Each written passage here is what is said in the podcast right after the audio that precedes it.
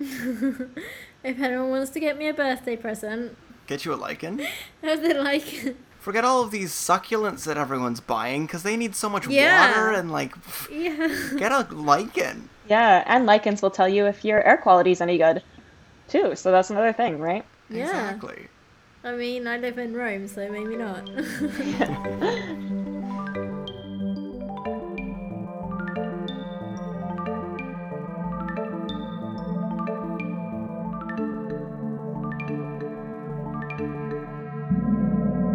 Welcome to Not Yet a Doctor, the podcast where we use our imaginations to take us from magnetic north to the inside of a nose. and today we're actually going to travel to a variety of different ecosystems in our imaginations, but probably with a little bit of a focus on Canada because I am Canadian. And my name is Sienna. I'm your major host for the day, but not the only host. Uh, I am doing a PhD in neuroscience at McGill. My name is Beth. I'm something of a more minor host in this uh, in this week's enterprise. I am a particle physics PhD student at Sapienza University of Rome. And my name is Alistair. I am the subatomic host for today. and I am also coming to you from Canada. I am a analytical chemistry PhD student at Queen's University. Welcome to the podcast. Can I just query? Why are you allowed to be subatomic? That's my that's my area. I was going to say, Alistair, you seem to be moving closer and closer to physics every single episode. Come over to the dark side. Beth, you have always said that chemistry is just applied physics, and so Yeah, I so- thought I would apply my physics or chemistry and become subatomic for today. Well, Beth, you can be micro today for um, microorganisms, I guess. All right. You can have biology today. Aw, I'm going to take what an honor. ecology, I guess, kind of.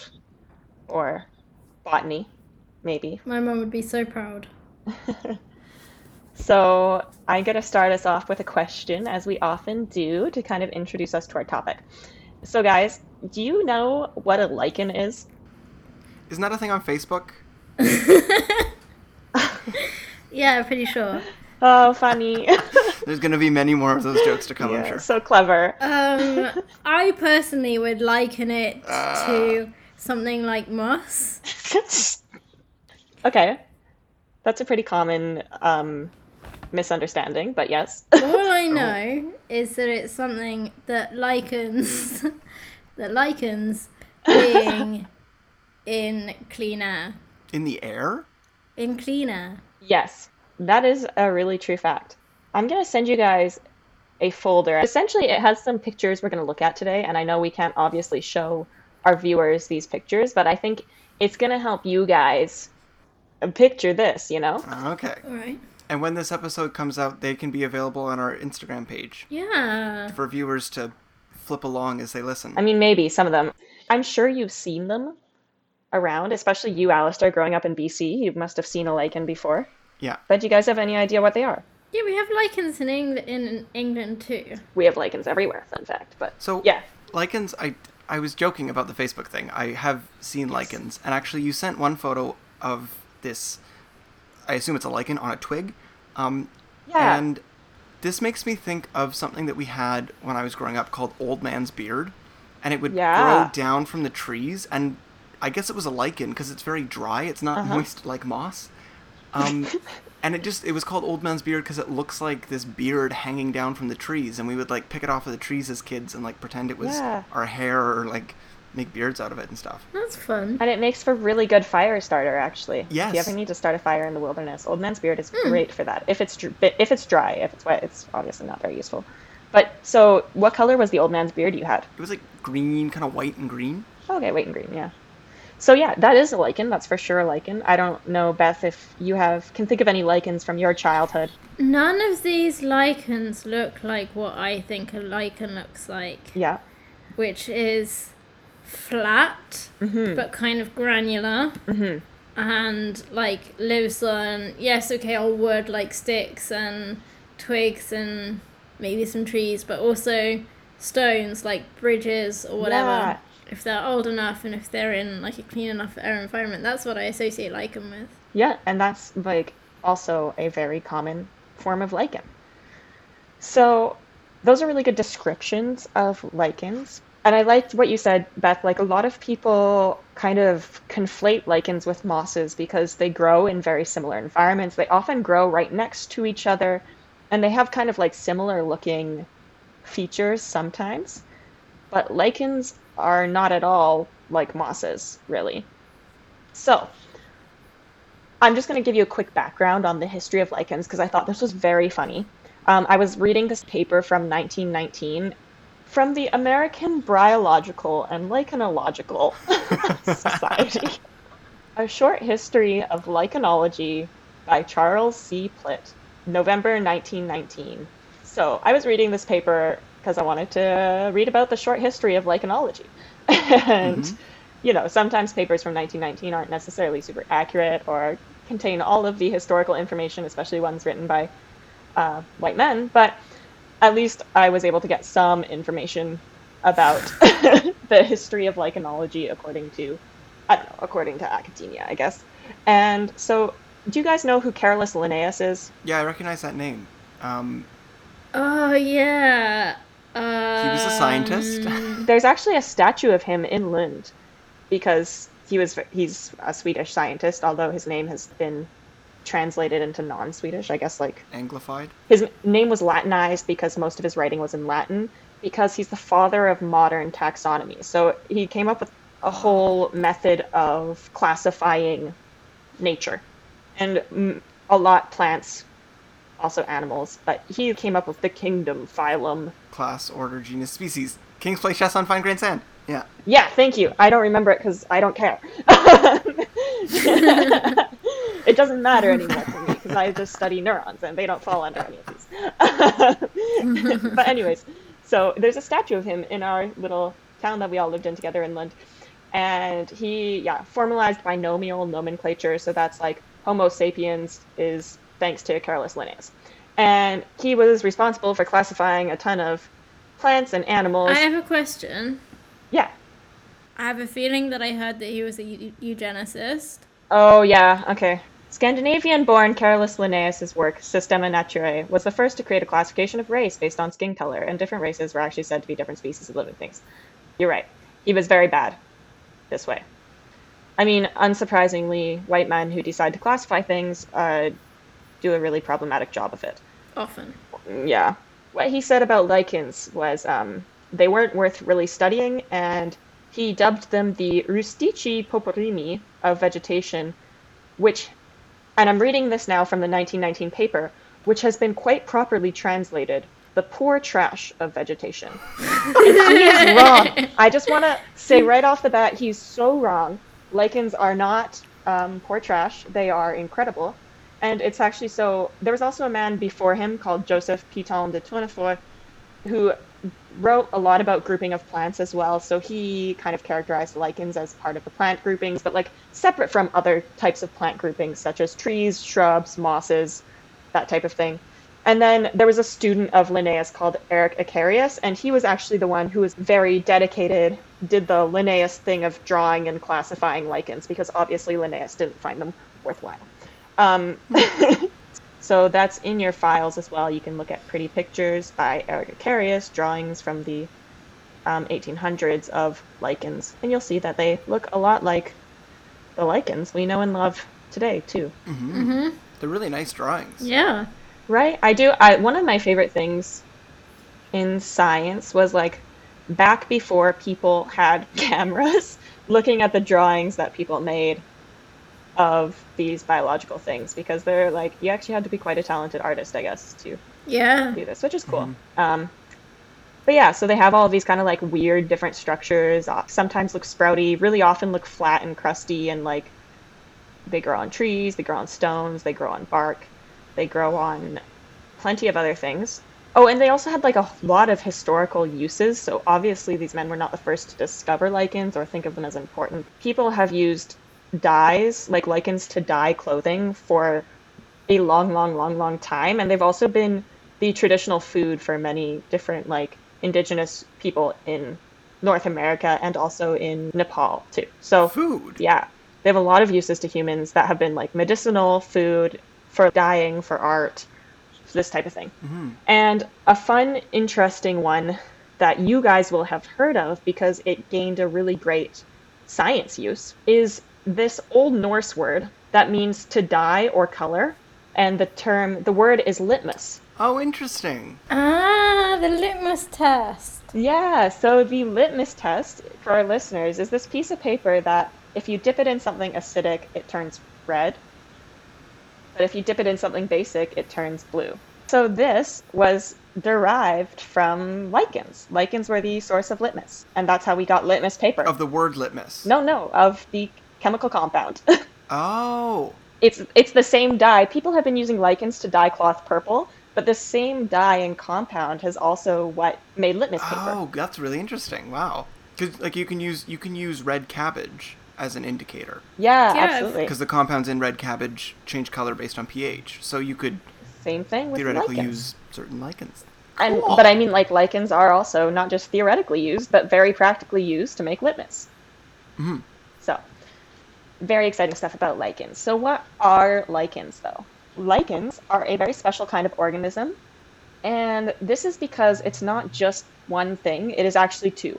So, lichens are a symbiosis of two different organisms, uh, which is a fungus and a cyanobacteria or an algae, and sometimes both Interesting. essentially symbiosis the term means two living things that work together or like exist together are dependent on each other in some way right? And there's different types of symbiosis but the symbiosis term itself was actually invented to describe lichens. Cool. No, because lichens really? are yeah.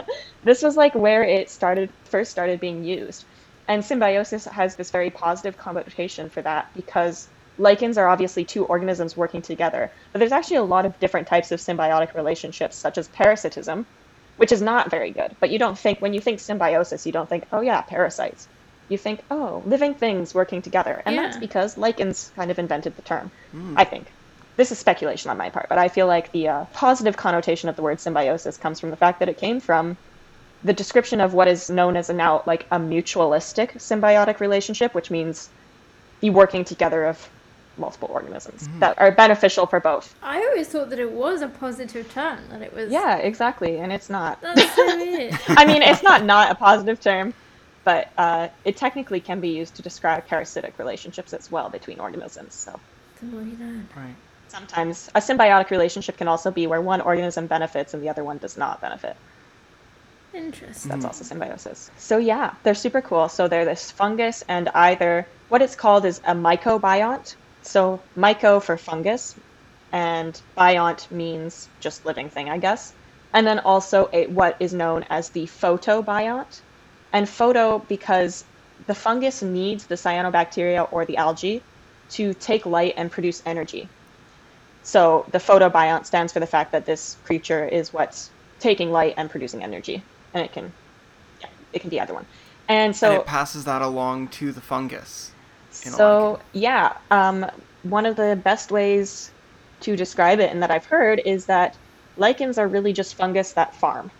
And so the fun fact, what I want to, I want to, I want to talk about this for a second because I think a lot of people, the misconceptions about lichens being like plants, like mosses are, I think comes from the misconception that funguses are like plants somewhat. Hmm. So funguses are not very similar to plants in some ways.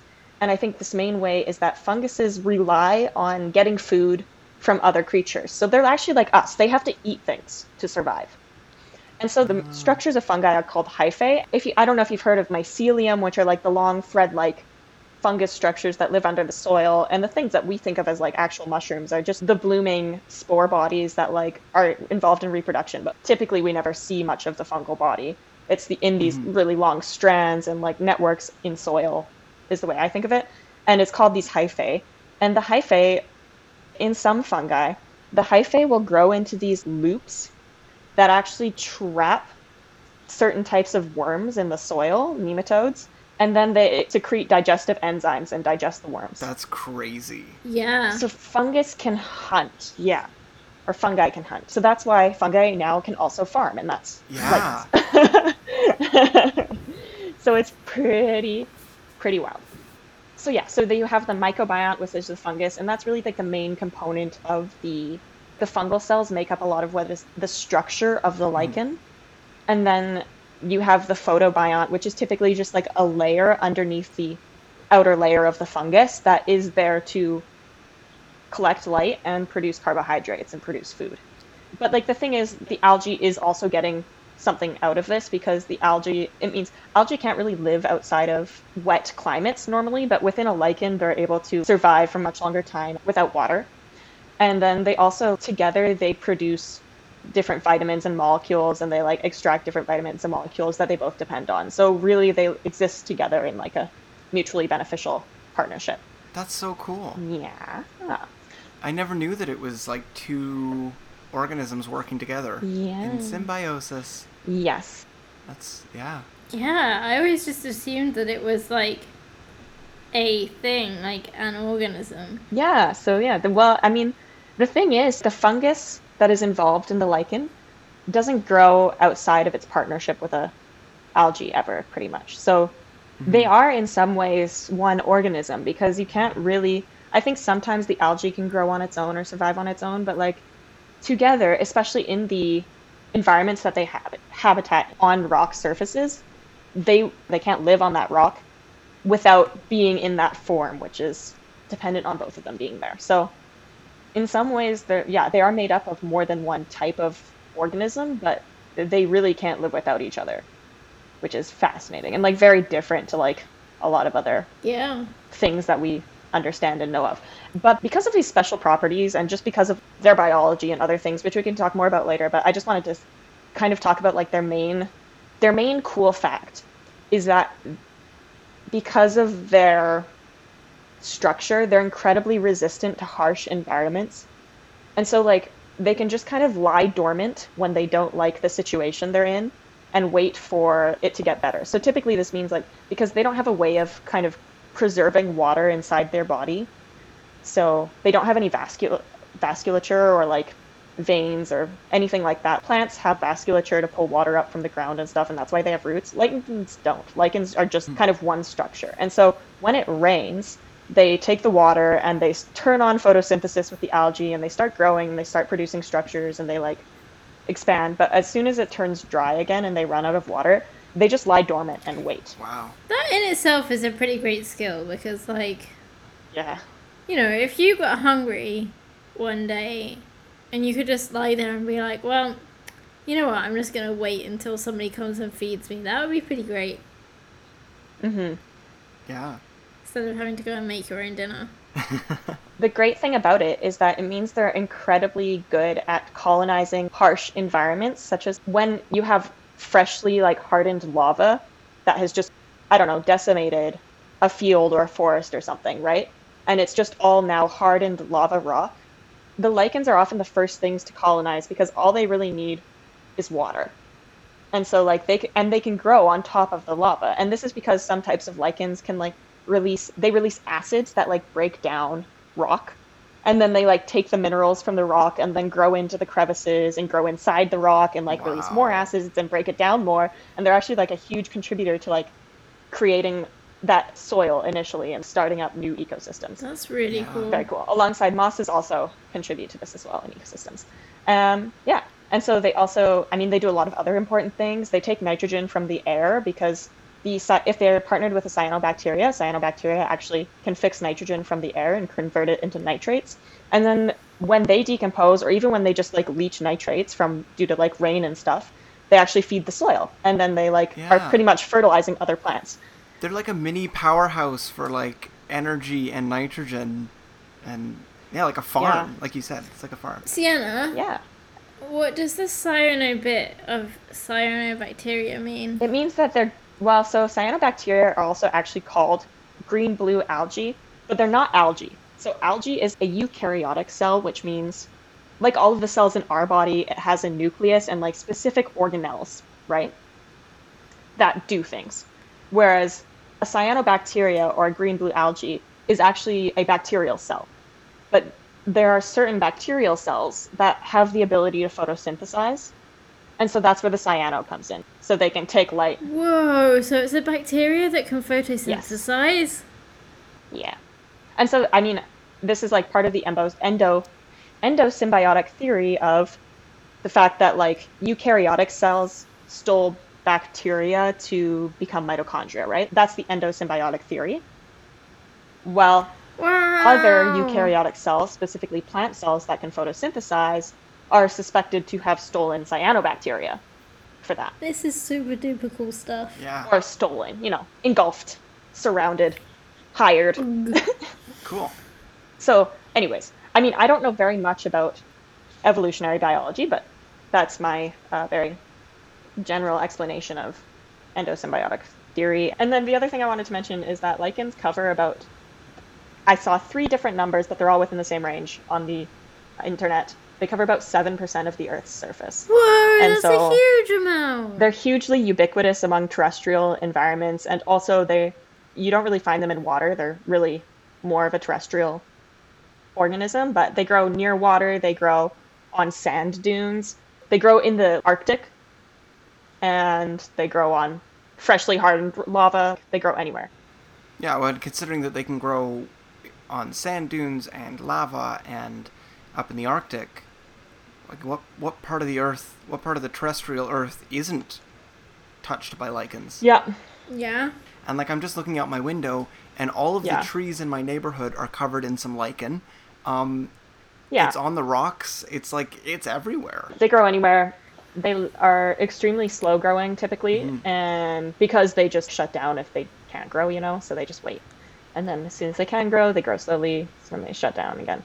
Like Beth was saying, the only places where they typically don't grow or can't grow is where there are places of air pollution. So they're like an extremely good indicator of the levels of the air quality in an environment because they can take components from the air and because they're kind of always exposed to the air and it is involved in their metabolism and their existence that they're really susceptible to different types of air pollution. And so you can kind of, a lot of people actually use them to monitor air quality within certain places. And they're Yeah, I've heard that, I think. particularly sulfur containing compounds they're susceptible to and which come from like industrial pollution so you can tell like how well if you're trying to remediate a place or like reduce air pollution you can really examine this by looking at the variety and types of lichens that are now growing in your little environment so yeah That's really neat.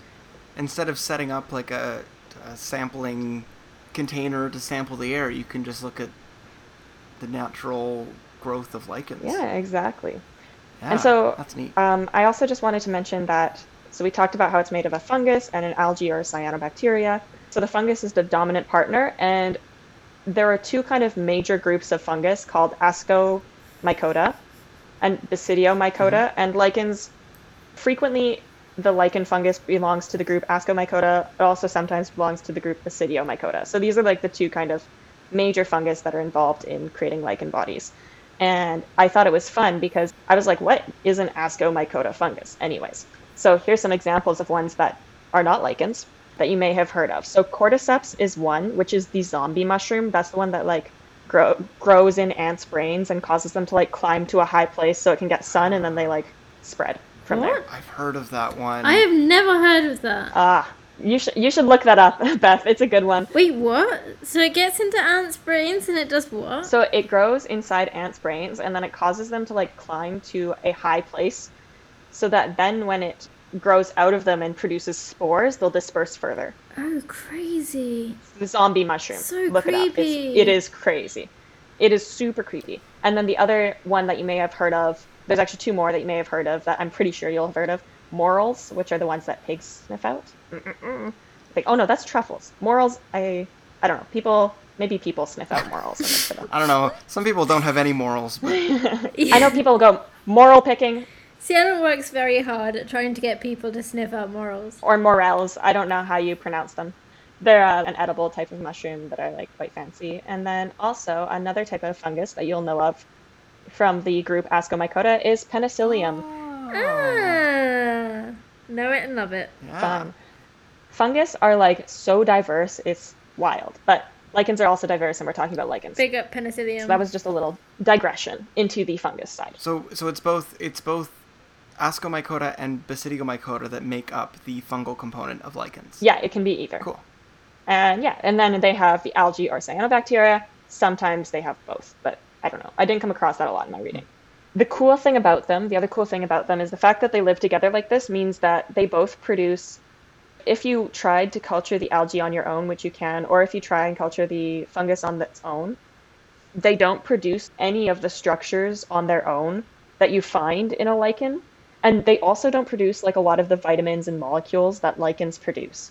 Because they're working together, they really have like a whole separate set of processes that they do and that they like create that you would never find from any one of them on its own. Interesting. Which is crazy. Yeah, and like So they really are more than the sum of their they parts. really really are and people like s- lichenologists who study this it's like not always clear does the algae induce the fungus to produce a separate molecule that then the algae digests a certain way to produce another molecule like it's really wild and like the other thing is they produce a lot of molecules that you like don't find anywhere else or produced by any other types of plants or animals or anything and a lot of these have really interesting like anti-cancer properties or anti-aging properties that people have looked at in in vitro cell cultures and stuff as potential as just like finding new like drugs to test, which is fascinating. There's a whole like fascinating side of finding molecules in lichens that are like might have biological um, activity. There's a whole like subset of chemistry dedicated to it, right? Like synthesizing natural products using Yeah, I mean, exactly. Yeah. Yeah. But like a lot of them, we don't know, even know how they're synthesized by either of the components. So it's a lot of just like extracting them from lichens and finding out their properties Yeah, because it's amazing. we don't know how to synthesize them. We don't know how they are synthesized. Like it's crazy, and there are hundreds and hundreds of molecules that are just only produced by lichens that we know of, I guess. But so okay, we're gonna come back to like just kind of some fun, some interesting stuff about what a lichen is. So the main body of the lichen. So if you look at those pictures, you see that they come in kind of different shapes. Oftentimes, sometimes they're like really stringy and hairy. Other times they're like really hard. They're pressed stri- like flat to rocks. That's the type that Beth was describing. Some of them actually kind of grow like almost like leaves or scales off of rocks, but are still attached to them. So these are hmm. all different types of lichens based on like they're classified often based on their structure. And so this main body is called the thallus. And T H A L L U S, thallus. Thanks for the clarification. That's what I heard. I had to look up how it was pronounced. and um, then, so you can classify them on how their thallus looks pretty much. And so, fruticose lichen, fruticose, have a coral or bushy growth structure. So these are the ones that are kind of either like hairy or stringy, and you'll often find them, I guess, growing on the ground or growing on twigs or growing off of trees, that sort of thing. And they're not tightly bound to any substrate. You know, they're not, you can easily pull them off whatever they're growing on. That's like the uh, old man's beard that I described. That's like the old man's beard. Another picture I have in there for you guys is the star-tipped reindeer lichen. What a name. Do you guys see that one? Yeah. It looks like it looks like a coral. Yeah, exactly. It looks like a coral. Oh, that looks. What? Do you know where this picture was taken? This picture I got from the Canadian Museum of Nature, which has a whole huge exhibit on lichens that you can like go visit sometimes when museums are open up and safe again and stuff. Where is the Canadian Museum of Nature? Um, I believe it is in Ottawa. Yeah, it's in Ottawa. Cool. And they do a lot of, they have lichenologists. They do a lot of studies of Canadian nature, unsurprisingly. And this year, actually, this spring, earlier this spring, kind of like from through, I think in February, January or February, they announced that they were having a vote for Canada's national lichen. Canada's national so- lichen. thousands of Canadians, thousands and thousands of Canadians participated in um, this vote on Canada's national lichen. And what you're looking at right now, the star-tipped reindeer lichen, was the winner. No so this way. is the Canadian national lichen, and this is kind of where my big Canadian connection comes in. Is this guy is yeah Canada's national lichen, and the part of the reason why I was chosen, other than the fact that it is beautiful and super cool to look at, is that its job or like what it is its purpose why why we know of it why we think about it is because it's the main food source for caribou. And caribou are obviously like a very important um, creature in canada so Yeah. they just graze on this stuff Oh, is that why it's got the reindeer in its name? uh, it's very probable it's very probable So, so there you go canada's national lichen and does that mean that we're now replacing the maple leaf on the flag with the star-tipped reindeer lichen? I I hope that if anybody in Canadian politics listened to this podcast, they would think about it. You know, Get on it, Trudeau. they would consider it. maybe for like a year we could have the lichen on the flag instead of I mean, the. I will say I'm just getting used to drawing the maple leaf with all of its points and, and vertices. Yeah, So the star-tipped ranger lichen might be a little bit more difficult, but uh, yeah. I can adapt. Also, people might think like people might look at it and think it's a coral and be like, "Why does Canada care so much about corals?" But, anyways, this is a fruticose lichen. Fruticose lichen, yeah, aren't strongly attached to anything, and they have a coral or bushy, bushy growth structure. Then there's also foliose lichen. So these are the ones I was kind of describing earlier that grow in like radially outwards from a central point with kind of plates or leaves that come off their substrate. But they are sort of loosely adhered to their substrate. So they have either little root like structures that kind of kind of tie them down all over, or they'll have a central root like um, structure that binds them to their surface. But you can still like pull the pieces of them off. And then the final type of lichen is the one that Beth was thinking of, which are the crustose lichen. And so crustose lichen grow like flatly adhered to their surface they grow on, and they mostly grow on rocks or like minerals. I saw a picture of one growing on one of those electrical hydro boxes. So like literally just growing on metal. Yeah. Okay. it's crazy. Yeah. Uh, and yeah, so they these are the ones that then will tightly adhere to the rock and they release acids that break it down and they can actually like grow into the cracks and everything. And so some of them just grow inside of rocks, which is wild and crazy. and Live there. Inside. And I I think it's it's it's amazing that Yeah. they can produce acids to break down the rock, so they can kind of get like a footing yeah, or you know hold on to wherever they're stationed. And I mean, more amazing than that too is that so I was talking about like the hyphae of the fungus, so mm-hmm. which is just kind of the string-like structures that fungus grow. Like this is their main form, I guess.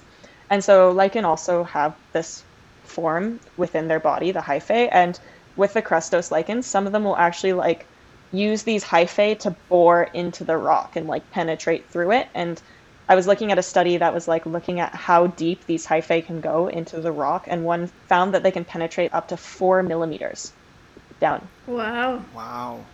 Yeah, so pretty wild. And I think they do this. They like go along like fault planes of like the different types of minerals within the rocks and like navigate through cracks. But then they also just kind of like break them and digest them and whatnot. So Cool. they're pretty metal. Yeah. Linnaeus didn't know what he was talking about when he discounted them Yeah. as the trash. I of, know. What did he call it? Poor trash. Yeah, the poor trash. Anyways, he was wrong in so many ways, and this is one of those. The other, there's two other like less talked about forms of lichens, and I wasn't sure why that was. So I think sometimes like people just don't.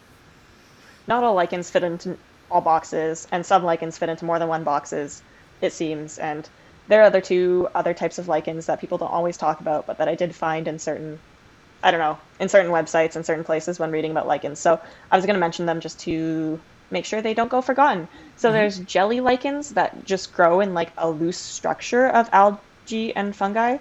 So I guess the thing is, the other three I mentioned have this very like characteristic cortex structure of like a very dense outer layer of fungal cells, followed by like a layer of algae, and then a loose inner fungal layer mm-hmm. of cells.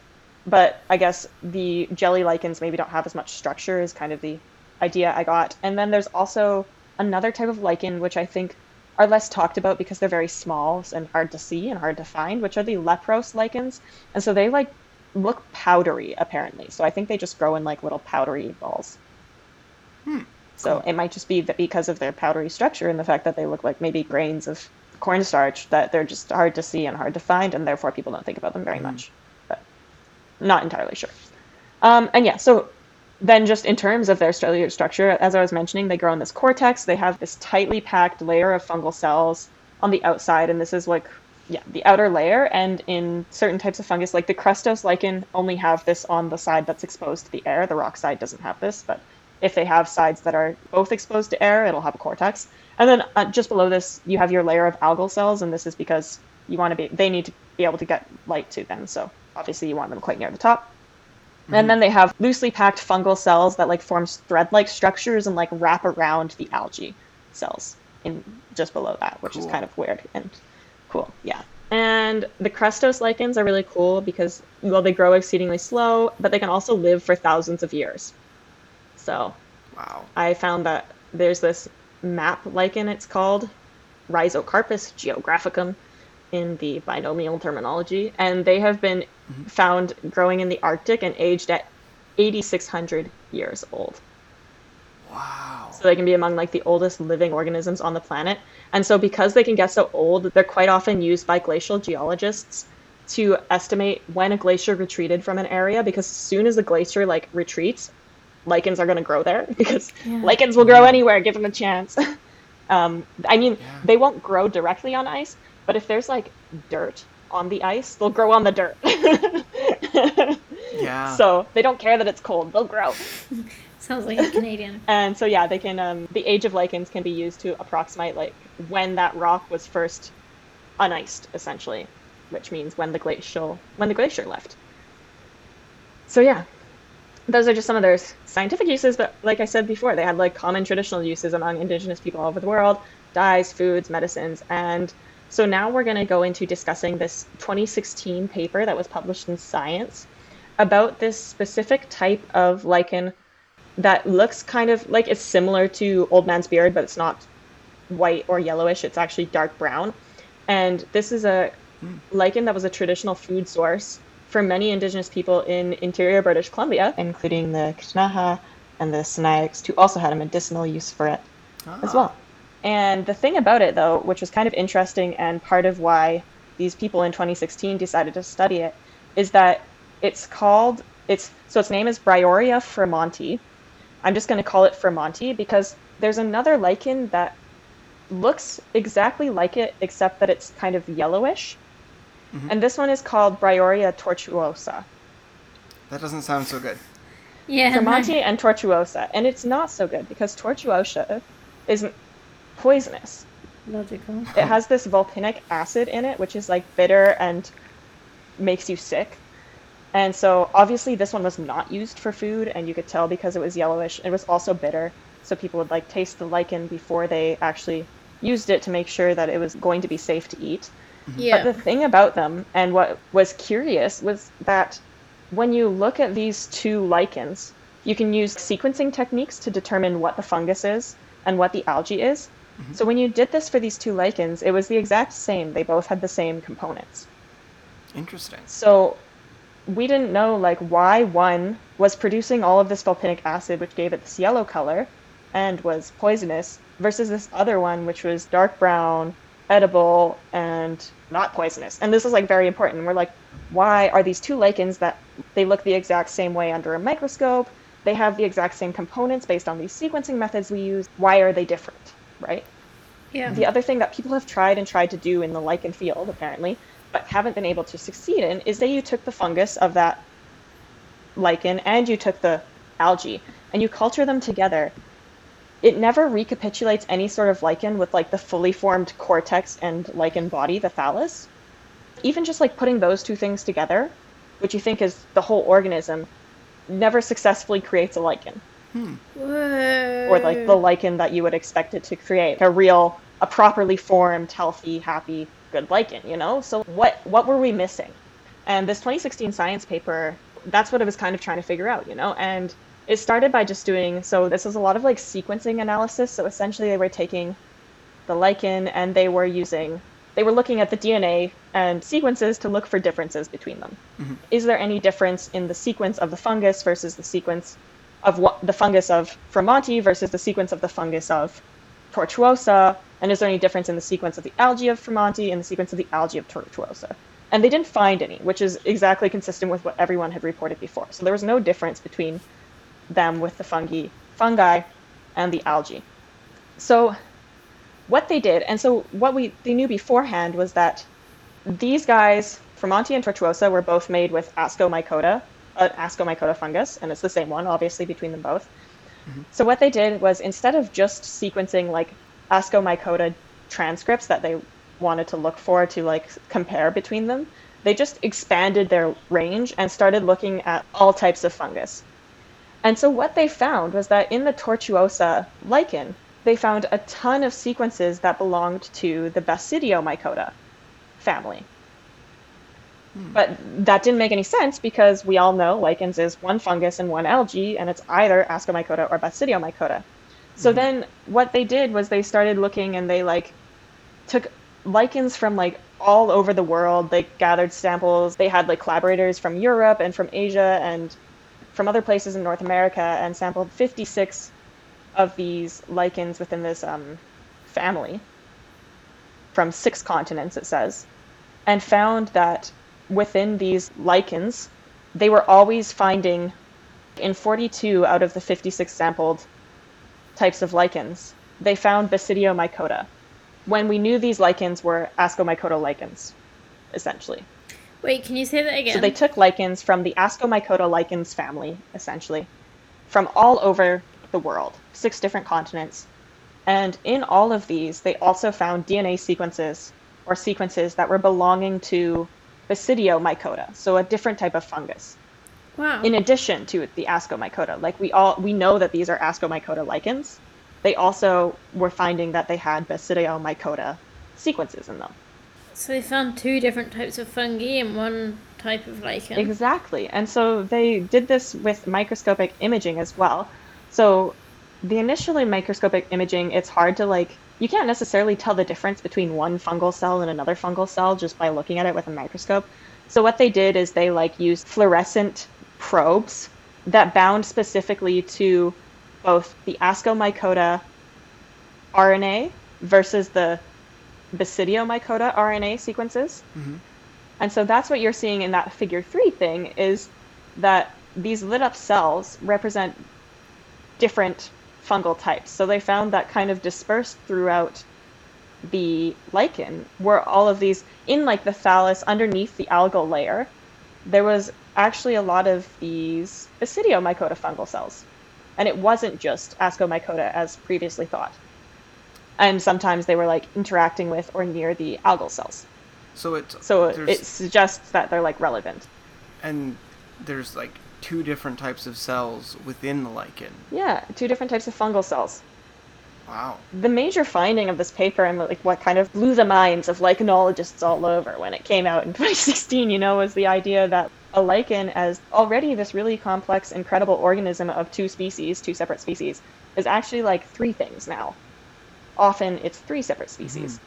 And so they found also that in the tortuosa, it had many more of these Basidiomycota cells, and these were ne- very near to or like embedded in the like residue of the vulpinic acid or like secondary metabolites, also suggesting that they like probably re- were responsible for the production of the acid, which is poisonous. But I mean, the more incredible, exciting thing was the fact that this other fungus is ubiquitous within the lichen as well. It's not just the one fungus; it was two.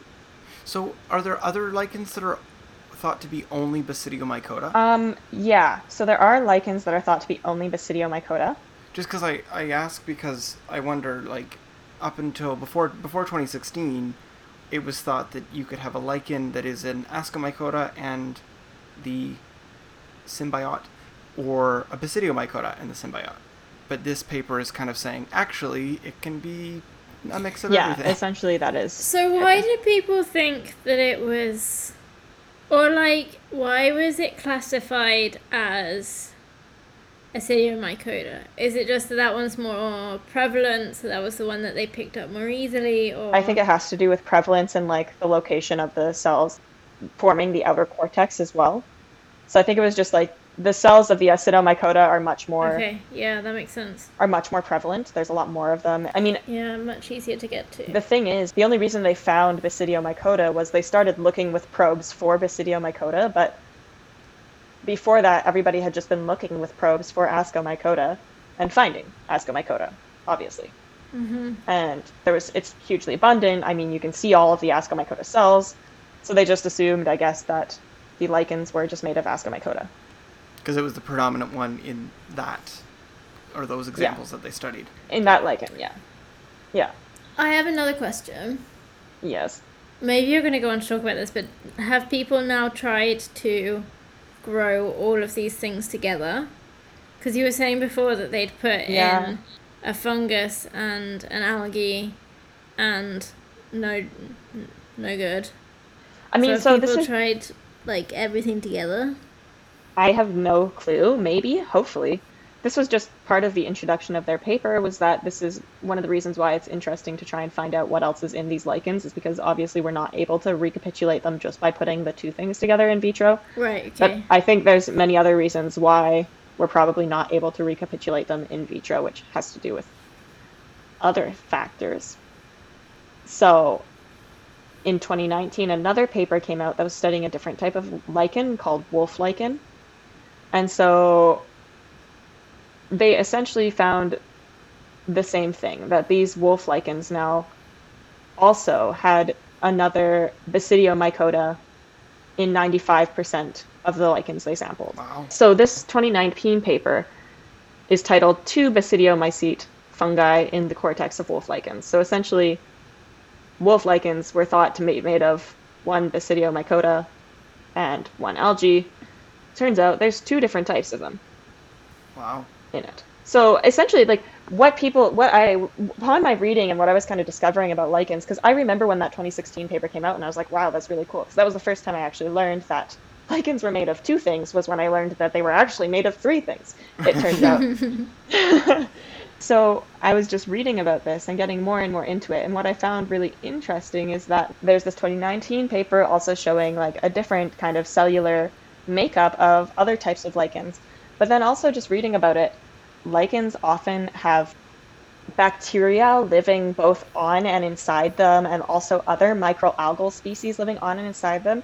And people sometimes talk about them as like just micro ecosystems because they really create sort of like us in the sense of our gut microbiome being like a home for a bunch of different bacterial species. In the same sense, lichens are often are covered in different bacteria and these aren't always pathogenic. They don't necessarily cause the lichens any harm. Sometimes they're just part of the lichen and like help with its existence, you know? So it's kind of this like really crazy weird organism to read about because you start and you're like, oh, this is a fungus and an algae. But actually, sometimes it's two funguses and an algae, and sometimes it's like a fungus and an algae and a cyanobacteria and other bacteria that just live inside it, and like that's where their ecosystem is, you know, that's where they exist. Yeah. And other bacteria that live on top of it. And then sometimes they also have like parasitic fungi that live on them too, which is like a whole nother complicating factor. And part of the reason why people didn't necessarily believe at the beginning that these fungi were actually part of the lichen itself because they're like, oh, how do you know it's not just like a parasitic fungi? hmm But you know, you can. These papers have like shown that it's they're picking lichen that don't have any visible parasites in them or any visible parasitic bodies. So it's very very cool and exciting to read about because then you also think about the fact that like lichens are really fascinating creatures for the production because they produce all of these molecules I was talking about with these different properties and you think well no wonder they do there's so many rare and unique species all living together in a very specific microenvironment Yeah, it's it's so cool. It it underscores Yeah. for me the idea that like life is so complex and Yeah. we often want to put things in tiny little boxes and say like this is a lichen, it's a cyanobacteria and an ascomycota. Um, but then you have to expand that definition and expand it and expand it and like I was gonna say CF gender, like yeah. compare with the gender spectrum. Oh, we thought there was there were boys and girls, and now ah, there are people who are somewhere in between. There are people who aren't really any of those, and you know, yeah boxes just aren't always very helpful, Mhm. except when you're moving house. yeah they are very useful for carrying your stuff but not very useful necessarily for categorizing lichens anymore Mm, I mean, I think like there's still definitely some use. I mean, lichens are usually made up of a major fungal species and a major algal species. So like there's some use to it for mm-hmm. sure in the classification of lichens and their study, but also like looking into these things that actually maybe make them different between tortuosa and Fremonti are very interesting and like yeah, it's always good to look at the things that make lichens different too. yeah. So I really only have one more fun fact about lichens. And this has to do with their hardiness. And I thought this was just like a fun little thing that I came across, and I'm not sure. I mean, I don't think, aside from the fact that their specific biology is to be able to survive harsh environments, they just shut down and don't do anything and wait for it to get better. Aside from that, I don't know anything more about the biology of how they do that. But that aside, my lack of knowledge aside on the specifics of how they shut down, lichens have been used to study how they might uh, be able to exist in space. So, Oh, interesting.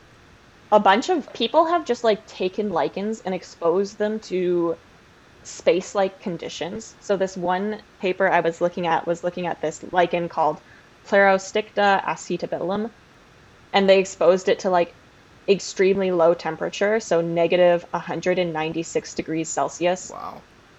and oxygen depletion with complete hydration, dehydration to see if it could survive. It could. Wow.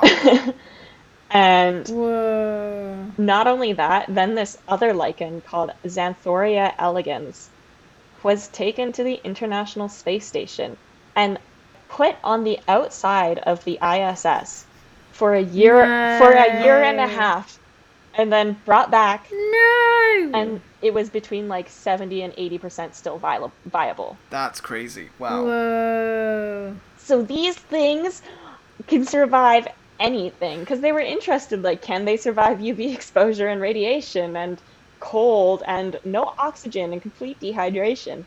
Absolutely. Yeah. Apparently they can. Like it's the algae is like particularly the algae is more susceptible, but because it's with the fungus, it like is able to survive a bit better, it oh seems. And so yeah, they're able to like these things obviously parts of it die and it's not completely viable at the end, but still seventy percent Well, that's really cool that like something that developed on Earth, like it grew here, it um, modified itself for conditions on Earth, can survive fairly well On in the, the vacuum of space. outside of the ISS. on the outside of the International Space Station. my yeah. Like Yeah. I wish we knew what lichens thought about because mm-hmm. I would just want to know what that lichen thought, you know? Like, it's just there on the outside of the ISS being like, I'm used to some pretty harsh environments, but I have no clue where. you know, like that, that thing was just got to the ISS and was like, okay, guess I'm shutting down until it gets better, until it rains again. I would be disappointing my father if I didn't at this point mention the Hitchhiker's Guide to the Galaxy. Uh huh. Because there's this part where I can't for the life of me remember how it comes about. I think they're using the infinite improbability drive, which like is makes infinitely improbable things happen. And like somehow this whale and this bowl of petunias get, get created Yes. in the vacuum of space and they're like falling towards the earth. And um there's like this description of what's going on in the whale's mind as it goes down and it's like um ah and then it's like oh wow ah, i'm alive kind of thing and it's like um as it's falling it's like oh well i suppose uh, if this is what my life is i should start like getting to grips with it. Who am i? Like where am i? Like all of this. And then the bowl of petunias apparently um thinks oh no not again and then the book's like many scientists have proposed that uh, if we knew why the bowl of petunias had thought this we would know a lot more about the universe than we currently do so Sienna, you're not the only one that wonders what what botanical objects do. I love the Hitchhiker's Guide. That's hilarious. It's, it's so great. It's also explained in a later book that the bowl of petunias is actually some time traveling space person or thing that keeps getting like transported into different objects no. and was transported into the bowl of petunias as it fell and so that's why it thought oh no not again because it happens all the time That That's makes cute. sense. I never knew that, honestly. Oh. That's yeah. hilarious, yeah. i i've read all the hitchhiker's guide they're a very Anyways, good yeah. series of books They are very, very good. I was gonna say, so should we replace all of those motivational posters that are like people climbing rocks? That's like you can do it, like just hold on, just with a Yeah. picture of the lichen on the International Space Station, Yeah, because like they're yeah, the true, I know. uh, it's pretty, they're the true survivors. pretty I'd incredible. be game. Like, oh my gosh. Yeah, They're like super diverse. I think Canada has over 2,500 species of lichens or something along those lines, and a lot of them live in the Arctic. They are just one of the most remarkable species for both just being a weird organism in general. Like, they don't fit our idea of what an organism is because they are composed of more than one separate thing, right? And then also the fact that they have these really incredible capacities for life that mo- like many other things do not have. I've really taken a liking to this. They are incredibly cool. They grow everywhere. They make litmus paper. They make food. They are like used for dyes, medicines. They have lots of molecules with lots of really cool biological properties. They've been to space. They have been to space, which is more than most anyone can say. And they're not just two things, they're many things. They're in fact like probably whole microenvironments Yeah. where things live and grow. And they live and grow. I just picture it like a small little like farm or a city or a little town where you've got like, you know, the what, the plants and the animals and all the people all on a little lichen. All Like, on a little lichen. All living together in harmony. cool. Very cool. So yeah, that's the episode on lichens. I don't know. Do you have a quiz? Do you have a quiz to test our knowledge? Uh, I can come up with one. Let me just look back Oh through my no. notes. Okay. I've got my buzzer sound ready. Really, what's your buzzer sound? Tell me. Okay, my buzzer sound is because it's the vacuum of space. That's not. It's just nothing. Great, that's my buzzer sound. So when you hear oh my this, goodness.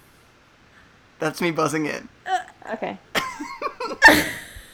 oh my god. I'm no, no. Okay, fine. Um, my buzzer sound is, and it's the sound of the crunchy lichen as you're like climbing up I'm rocks. I'm gonna go for um. ooh-wee, ooh-wee, ooh-wee. What is that? It's like aliens, isn't it? Like X Files. it does sound like aliens, yeah. Yes. Okay. Great. So, what are the two major components of a lichen? Ooh-wee, ooh-wee, yes, Beth. What is it? ooh-wee. um, fungi and algae, and I cannot remember the name of the two types of fungi. Oh yeah, it's the. Oh yeah, Can I- you go. Um, the two types of fungi are As- Ascomycota and Basidiomycota, Yeah. and the al- algae can be cyanobacteria Yeah. as well. Exactly. Oh yeah.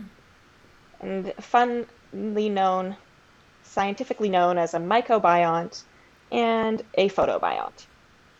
Mycobiont, right, and a photobiont. Okay, and so this one is for both of you. Let's. Um, I want you guys to name a structure or a like classification of lichen. Oh no. Oh, You guys weren't Um, paying attention. yeah, Alistair. there's the there's the um the lesser known uh, powder lichen. What's the name? Oh, uh, the, the the fluffy. Oh no, wait! I'm gonna do the jelly lichen. There's jelly lichen. I remember that one. yeah, that one's easy. The jelly lichen, and it's also kind of lesser known and less talked about. Oh my gosh, you guys. I have nothing. I'm afraid. You don't remember the really cool names of lichen? Okay, that's okay. So there is fruticose, which are like Canada's national lichen, the reindeer lichen. Um, there is foliose, which grow in kind of like plates outwards radially and lift up off of rocks but are still attached to them. And then there's crustose, which are and that's the the one ones that I was thinking of. yeah, and they, I like them because like you can think of it like they really do form a crust on top of Mm. rocks Yeah. pretty much. hmm So crustose lichens, Fruticose, and yes, foliose, and crustose. yeah, exactly. Okay. For once in their lives, scientists naming something sensibly. I honestly doing this like research, I really loved all of the words that came up. Like mycobiont, photobiont, crustose, fruticose, hyphae. I don't know. There was this the words just felt fun and pretty to say. hmm Maybe not so much Thallus was not my favorite word. I But- like that one. yeah, Alistair enjoyed that. And so we talked about one we talked mostly about one paper today that from 2016. So if you guys just want tell me what that paper was about. It, uh, wee, wee, wee. You go, Beth. Um, it was about how everybody before had thought that there were exactly two ingredients in uh, lichen, which were which were a single type of fungus and a single type of algae or photobiote. Photobiote is that what the name is? Biont. Biont. Yeah. Okay, I'm not very good at names. You see, this is the issue. So they thought that there were those two ingredients, but it turned out that in a lot of lichens there are actually three ingredients, and ones that have been classified as belonging to a certain type of fungus also had the other type of fungus. And that's very interesting because it was unexpected. So it means that there's more going on inside the lichen than people thought, and maybe there's even more yet to be discovered. Yeah, I got nothing to add. That's uh, that's all I would have said. Yeah. That was perfect. Were you an author on the paper, Beth? Shh, I'm trying to hide my shameful biological past. Any last thoughts? I would like to invite our audience to like and, and subscribe Oh man. on our social media channels. You can find us at not yet a doctor, that's not yet a DR, not yet a DR. We're on Facebook, Instagram, and Twitter, and wherever you get your podcasts. And if you are a lichenologist and listening to this, please reach out to us and tell us more about lichens because we would love to hear more. I mean, this was this was just our first mini deep dive into it, but we would be more than happy to talk to you more about it. So, You can send us an email at phd32b at gmail.com. and to all of our listeners, thank you again for listening. It has been super fun to have you. I hope you've enjoyed the show and learned something new about a lichen today. And yeah, you should go outside and see if you can find any because they're pretty ubiquitous. You just have to like start looking. So this is Sienna. I am have been hosting this show for its duration and talking about lichens. I'm Beth, and I haven't. And I'm Alistair. I've interjected occasionally. And together we are the PhD 3. to be. Thanks for listening.